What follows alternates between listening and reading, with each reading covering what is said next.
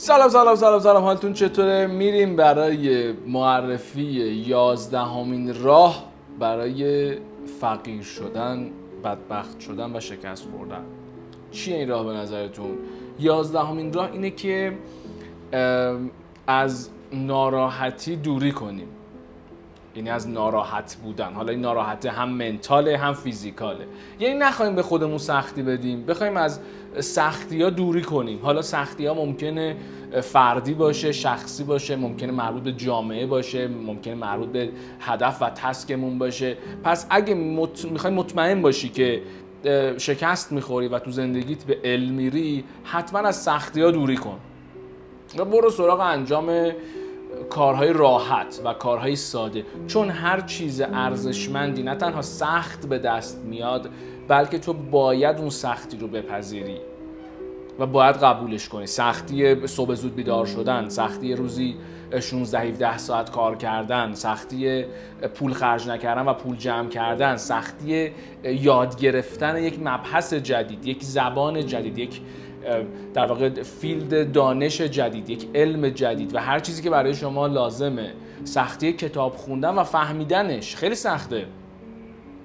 یعنی کتاب خوندن یه سری فکر می‌کنن کتاب خوندن خب مثلا فانه چون فقط کتابای زرد و سبک تو ذهنشونه.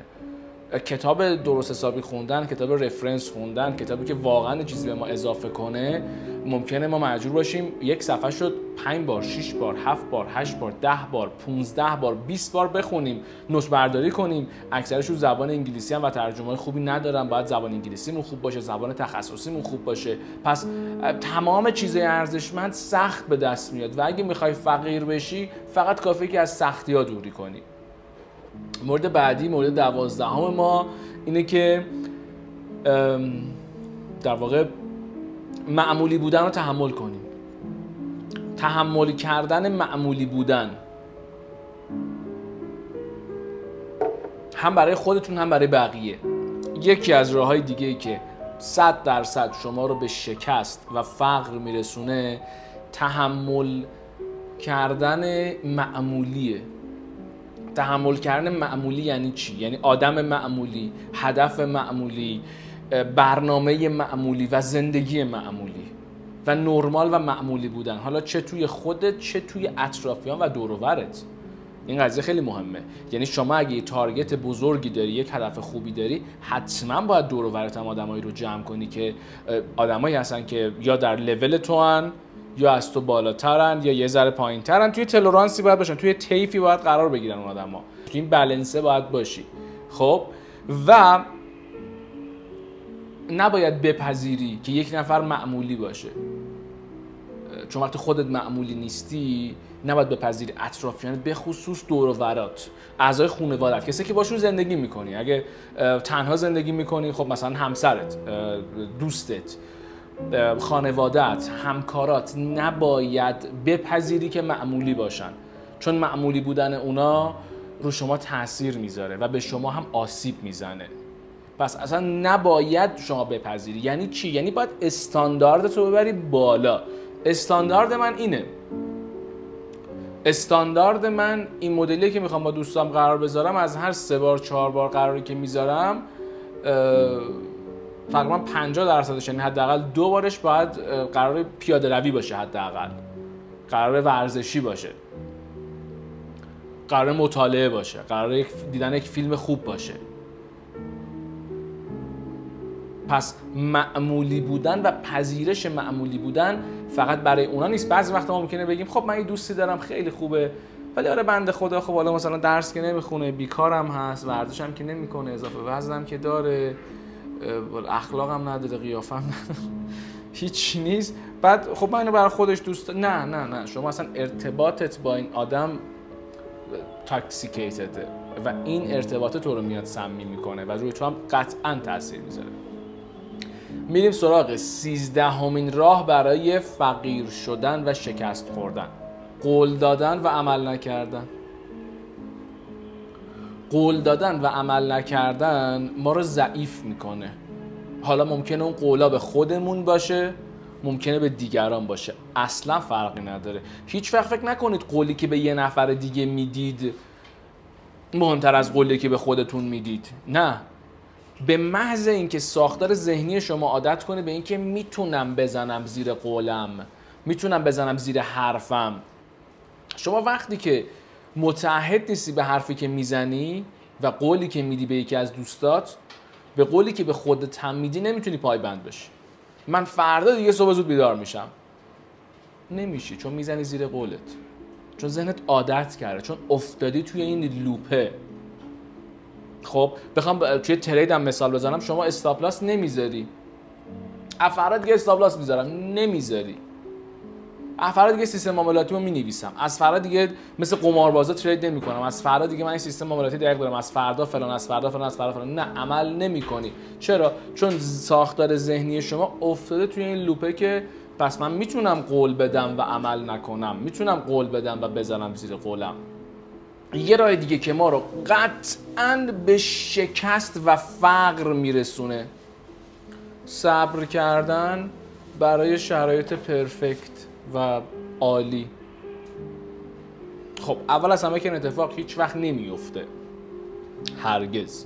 ولی صبر کردن برای اون شرایط ما رو عقب میندازه چجوری ما رو عقب میندازه یک حس کمال طلبی خیلی کشنده و تاکسیکیتد به ما میده و شاید ما مجبور شیم همه زندگیمون رو منتظر اون شرایط پرفکت بمونیم.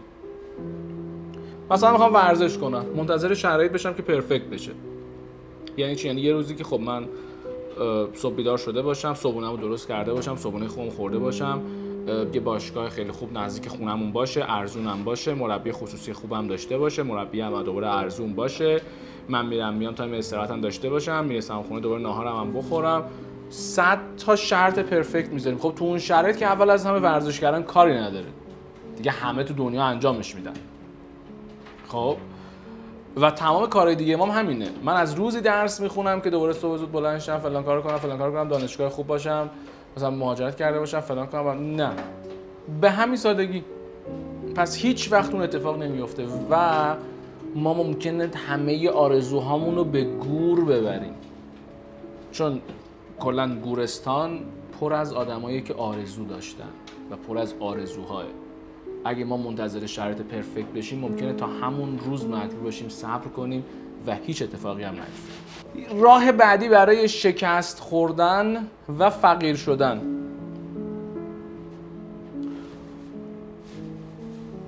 ترجیح بدیم ثروتمند به نظر برسیم تا ثروتمند باشیم. این یکی از اصلی ترین مبانی ثروت سازیه من می‌بینم افرادی رو که یک پورتفولیو خیلی کوچیک دارن و دارایی کم دارن و یک مثلا 60 درصد 70 درصد پورتفولیوشون ماشینشونه. من می‌بینم که یک نفر در ماه 5 میلیون تومن دو میلیون تومن حتی یه میلیون تومن هم پس‌انداز نمی‌کنه و save نمی‌کنه. منظورم از پس‌انداز و save چرت گفتم. با این تورم save نکنه بهتره. ولی یک میلیون تومن تو ماه هم نمی‌ذاره تو بورس تهران یا بذاره توی بازار cryptocurrency یا مثلا دلار بخره یا سکه بخره یا طلا بخره. مثلا ما یه میلیون تومن دو میلیون تومن اصلا 500 هزار تومن. ولی تو ماه 4 میلیون تومن پول لباس میده. مثلا دارم کفشون میگم. مثلا دو میلیون تومن پول کافه میده. چرا؟ چون دوست داره ثروتمند به نظر برسه تا اینکه ثروتمند باشه. هیچ آدم ثروتمندی نیستش که ترجیحش این باشه که ثروتمند به نظر بیاد و ثروتمند نباشه. همه ترجیحشون اینه که ثروتمند باشن. حالا مثلا بقیه می‌خوام بگن فلانی پول نداره فلانی مثلا فقیره فلانی خسیسه. این هیچ اهمیتی نداره. میگن میگن. و نه باورتون میشه نه تو سال تو سالهای گذشته خیلی به من گفتن که مثلا تو چرا اینجوری چرا خسیسی چرا مثلا پول کم خرج می‌کنی چرا فلان کارو می‌کنی این کارو می‌کنی. و هیچ اهمیتی نداره. یعنی شما مادامی که خیالتون راحت باشه اون اعتماد به نفس از کجا میاد؟ اون اعتماد به نفس واقعی از داشتن دارایی میاد. شما یک دارایی داشته باشین و پورتفولیو جمع کنید و حالتون خوب باشه اعتماد به نفستون دیده میشه. و اصلا ربطی نداره که شما چقدر دارید پول خرج می‌کنید. پس اگه می‌خواید شکست بخورید و فقیر بشید اولویتتون رو بذارید روی این قضیه که ثروتمند به نظر بیاید نه ثروتمند نباشید.